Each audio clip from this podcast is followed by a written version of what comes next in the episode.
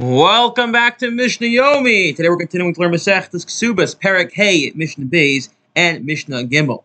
Nostin lebasulish name also chodesh mishatavel habal.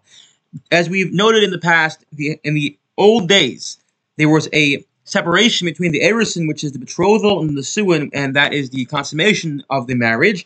How long? Oftentimes it was a year. Sometimes it was uh, shorter, as you will see. Nowadays, we don't have separation. All we really do is we read the ksuba under the chuppah. There's no need halachically to read the ksuba, but we read the ksuba under the chuppah in order to create a separation. Okay, back then it was longer. So how long? We give a year for a basula to uh, get married. From the time the husband says, "Let's get married," she has a year. says. And um, during that year, she provides for herself. And the whole idea of this year is it gives her time to prepare for the wedding. She can get clothes, jewelry, etc. And just as we give the woman 12 months, we give the man 12 months to provide for himself to prepare for the upcoming impending marriage. However, a bride who's a widow, as in she's been previously married, she only gets 30 days because we assume she has the clothing and jewelry, she has the pots and pans and everything. It's just that uh, we give her just a short amount of time. Okay. He gives Mamalona. So what happens if the day arrives and the husband says, I need more time? Ochlas Mishalo. At that point, she can begin to eat from her husband. He must um, he has to start supporting her already because uh, because at this point they're supposed to have been married.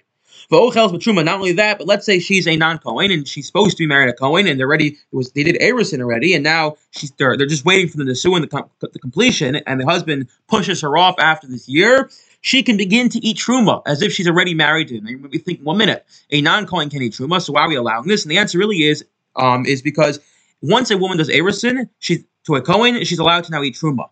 We just made a rabbinic enactment that we don't allow her to eat truma for the reason uh, being a couple of reasons, but one of them being we're concerned. Let's say she eats truma, but where's she living? She's living in her father's house. So here's a woman. She's allowed to eat truma. She's gonna go and uh, eat nice truma salad, have some leftovers, put in her father's fridge, and what's gonna happen? Maybe her father's now gonna see uh, a salad in the fridge and eat it, and now the father, who's a non-Kohen, is going to uh, transgress eating truma. So to prevent that, we say a, a, a woman who's who's only has erusin is not allowed to eat truma. That being said, we waive this. Uh, we waive this uh, this uh, rabbinic enactment in the event that she's supposed to have been married already, but the husband's pushing her off. Okay. Rav Tarfon knows law all truma. He can give her all truma. Full and max of Truma. Akiva says no. Half the food he gives her must be uh, regular, and half of it um, can be truma. And here the issue is uh, more because we're concerned that she, we don't want her eating tr- truma when she's tamei, so we're going to try to minimize the amount of truma we're giving her. Great.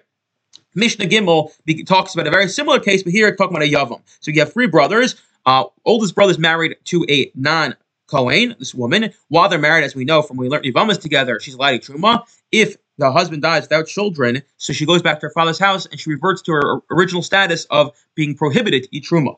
But what happened here is, what happens when she's now her husband dies? She's supposed to now she now falls to yibum to the husband's brother, which means she was married to Kohen. She's no longer married to Kohen, but she has a zika. She has a uh, a connection, a yavam connection to her husband's brother. So is she allowed to eat truma? She's not allowed to truma. Says our Mishnah. Nope. A yavam who's to a kohen is not allowed to eat truma until he marries her. Also, she shisha chadash mifnei abal, vishisha chadash mifnei yavam. So let's just do an example. She's married for 12 months with her husband, and he dies. And for 12 months now, she um while her husband prepares for the for the yibum, she's waiting to to do yibum. Or let's say it's uh there's only one day she has one day before the Yavam, okay. Or she spends all the 12 months before the Yavam except for one day before the husband, again, in the interim period.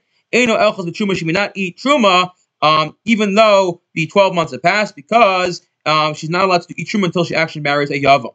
That is now going back to the previous Mishnah, Zu Mishnah Rishona. This teaching that once 12 months have passed, we allow a woman to begin eating Truma Beis Din Shalachon Amru. The that was the original teaching, but Beis Din came along and said, "Any They prohibited this, prohibited this, and said a woman could never allow to eat truma until she enters the chuppah to avoid having areas where there's going to be um, issues where, let's say, um, she goes home with the truma and, and then the uh, her father eats it, or another issue, a simpon, which is when uh, let's say the husband finds her repulsive and says, "Actually, I, had I known you were like this, I would never would have married you." Creates a mekach ta'us and then she was never actually married to him in the first place. So in order to avert avoid these issues, we say a woman's not never allowed to eat truma until she's fully married. I wish you all a wonderful day.